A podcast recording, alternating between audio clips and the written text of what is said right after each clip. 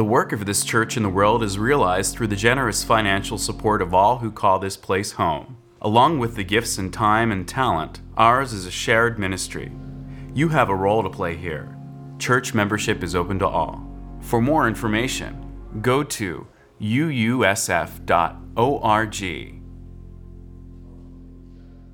In terms of timing, I'm usually pretty chill about when I get my haircuts. But just a couple weeks ago, I looked at the calendar and I rushed to call my haircut place to book an appointment.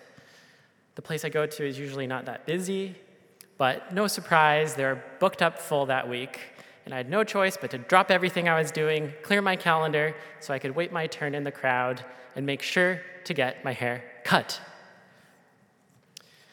The reason this was such an urgent matter was because it was coming up to be the Chinese New Year for me.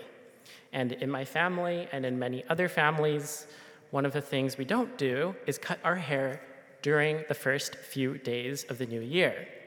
So if you're going to get your hair cut, you're going to have to get it done before the new year begins.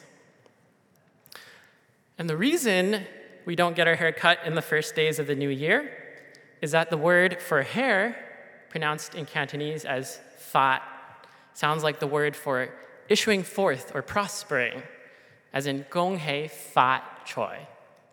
Therefore, according to the tradition, we don't cut our hair at the start of the new year because doing so would symbolize cutting off our fortune for the year. So, growing up, these sorts of traditions, these super intentional pieces of symbolic behavior, were really what defined Chinese New Year for me. On Chinese New Year's Eve, the symbolism kicked into full gear with the family reunion dinner, where we'd all sit down together to symbolize the togetherness of the family. My mom would create an amazing feast, the most important dinner of the year. There would be fish, yu, which symbolized having more than you need, yu. Our soup would have a special black moss called fat choi, because it sounded like striking it rich, fat choi. We'd have nothing sour, nothing bitter, and everyone would make sure to refill their rice bowls at least once to symbolize abundance. And perhaps most importantly, once we sat down, we couldn't get up until we were all done. As a family, we did things together. Then the next morning, New Year's Day, we would wear red to symbolize happiness and celebration. We'd eat rice cakes, like that one, called Nin Go, which, whose name sounds like the year rising up. Nin Go, my mom would lay out a beautiful spread of fruit, including tangerines, gut, which sounded like luck, gut, and mandarin oranges, gum, which sounded like gold, gum. We'd eat candied lotus seeds and other sweets to represent abundance and sweetness in the new year. And that was just the food, and some of the food at that. There were also decorations, gifts like the red envelopes, and a whole slew of greetings that all featured this magical well wishing. So, this one time every year, our lives would enter into this ultra symbolic space where every object you touched and every word you said would reveal a delightful double meaning.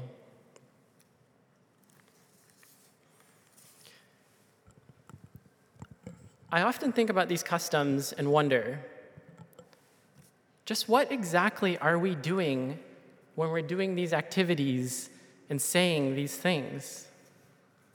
Because the flip side of this well wishing is what happens when things go wrong? What happens when you drop something, or flip the fish, or speak of inauspicious events, or accidentally get up from the table before everyone is done? Would bad things happen then? Would the year be ruined?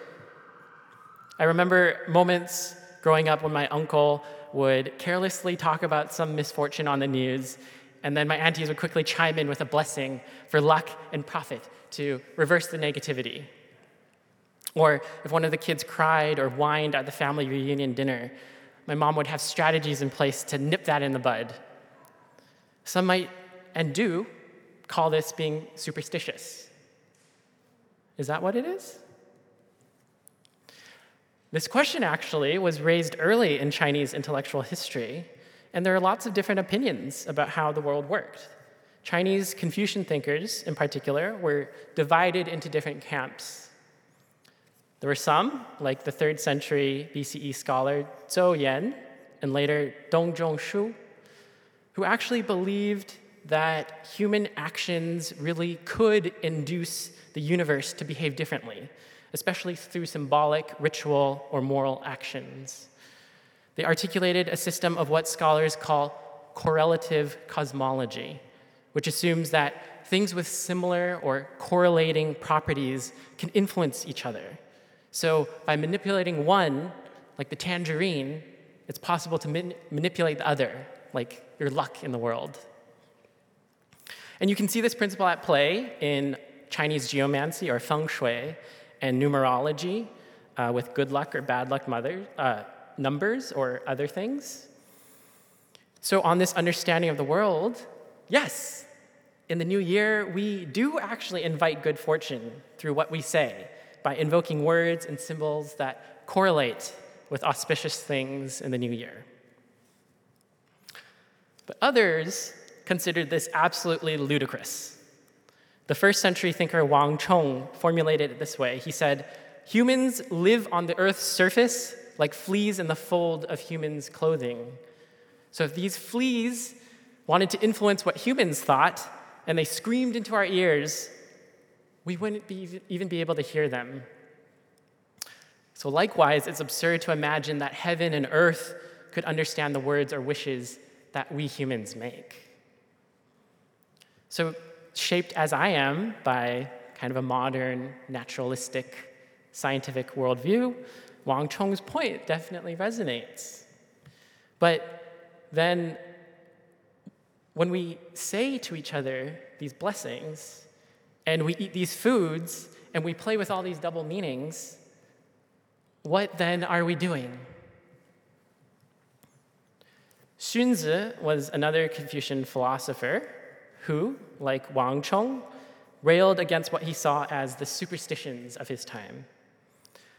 But he also thought that the practices and actions involving the ghosts and spirits were still important, not because they served the supernatural, but because the practices themselves served the people doing them.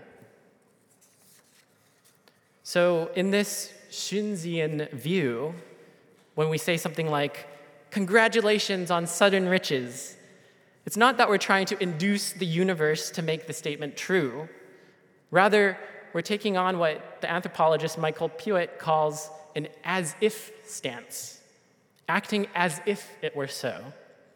So when we say, Congratulations, we're saying, Let's act as if we had a good year. Let's begin this new year with a tone, a positivity, an assumption. And so we bring ourselves into a different place and a different mindset so that we can let go of the burdens of the past and even not knowing anything of what the future holds in store, still act as if it was going to be good. It reminds me of a famous psychology experiment in 1988 where researchers made some participants hold a pen in their mouths so that their teeth were showing, mimicking essentially a smile without telling the participants to smile. And the participants who were made to smile in this way actually rated cartoons they read as funnier than those participants who didn't. So the study suggested that the act of shaping your mouth as if you were smiling actually made you happier. In other words, the celebratory act was not a result of your being happy, your happiness induced, in a way, the celebration. Or, no, sorry, your happiness was induced in a way by your celebration. So, on this Xunzian as if view of these New Year's customs, congratulations is a preemptive celebration that lets us act as if it were true. And so, this carries us into a year where we might make that possible.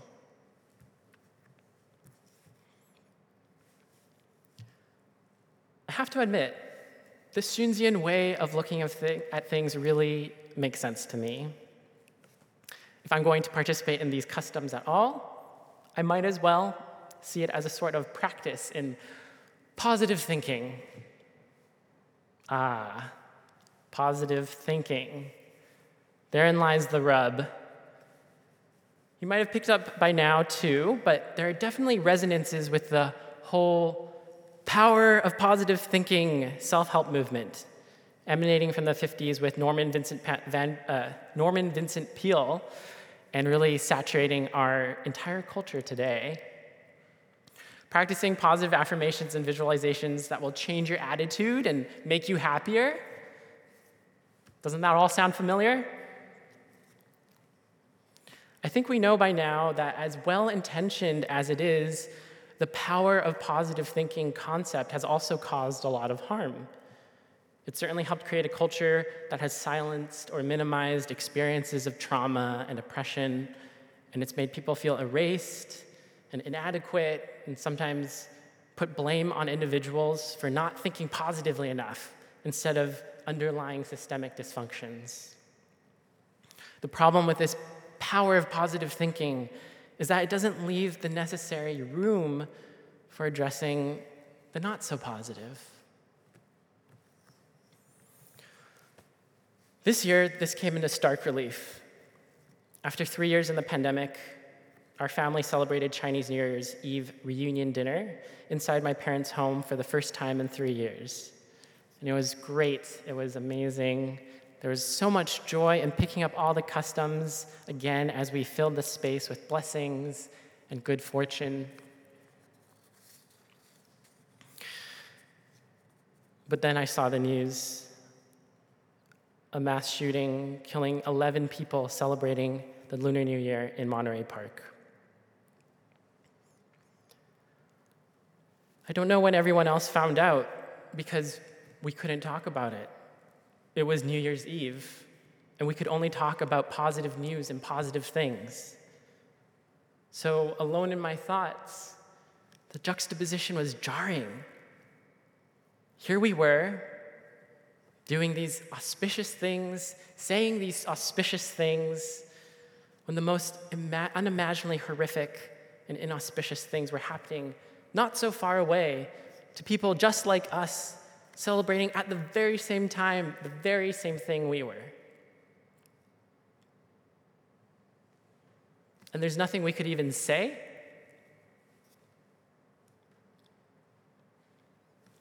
How are we supposed to grieve and celebrate at the same time?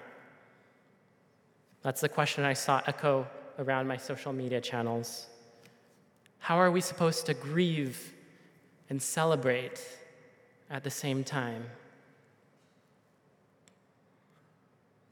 Those blessings, they took on a painful tenor that evening. All these positive phrases, all these lucky words, all these auspicious symbols. They weren't good enough. They don't make sense in moments like this. We're saying gongxi, gongxi, congratulations. In this moment, congratulations on what? To what? What are we doing when we are saying these things?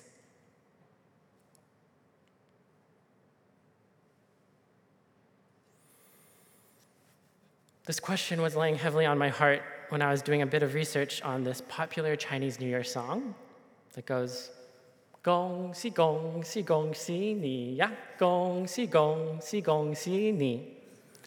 This is sort of the jingle bells of Chinese New Year. So it's ubiquitous everywhere you go in the most garish, poppy renditions with loud synthetic tracks, clanging cymbals, children's laughter.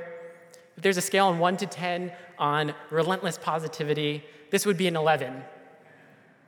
Gong si gong si gong si ni ya. Gong si gong si gong si ni. So I was looking into different versions of this song when I stumbled on an early recording from the 1940s. And it was remarkably different. It was simple, plain, unadorned, even a hint of somberness. Gong xi gong xi gong xi ni.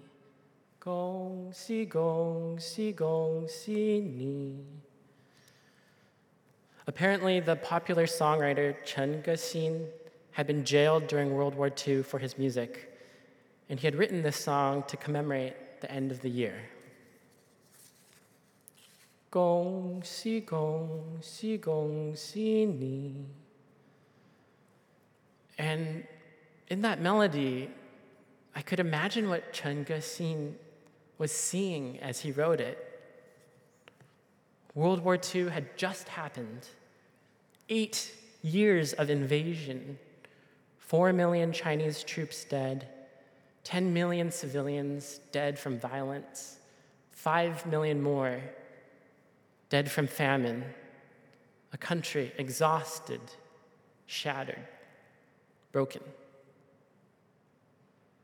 And amidst that wasteland of destruction,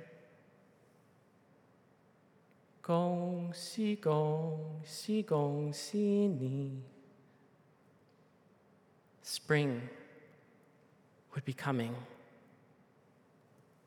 Amidst the ashes, amidst the tears, amidst the horrible loss and trauma, a will to hope.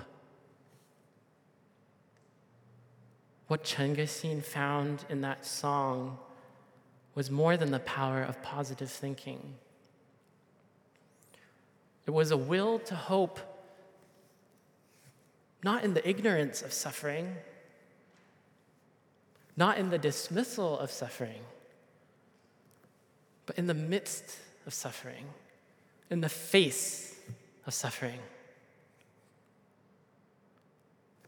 恭喜恭喜恭喜你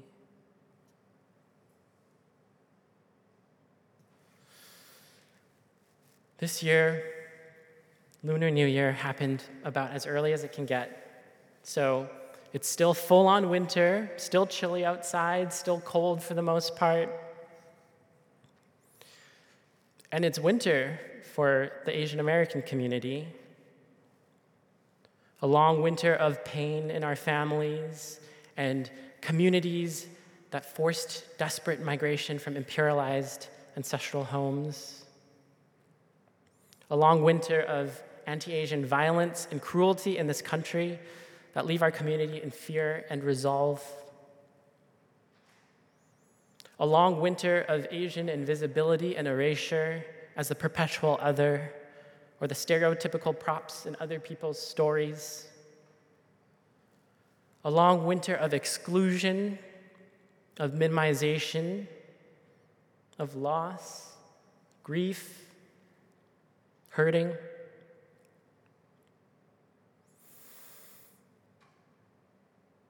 In the chill of this winter, we choose to say these blessings, not in the ignorance of suffering, but in the face of it.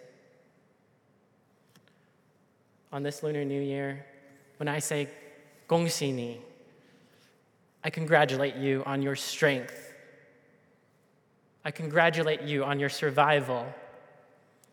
I congratulate you on taking care of yourself, on making the best of wherever you are, on caring for those closest to you.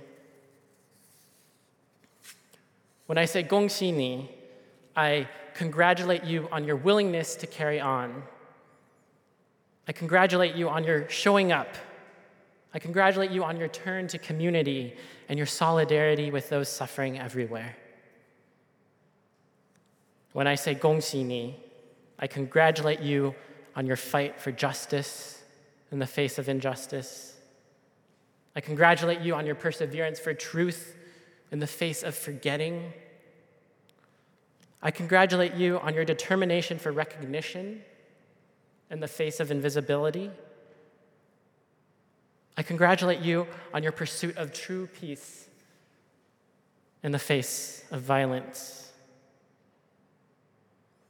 out of this winter, I congratulate you on a new spring, a better spring, a fairer and more beautiful spring, where the bamboo reports peace and true security, where the flowers open to true abundance. Congratulations to you as we bring that spring into existence. Gong Ni and Amen.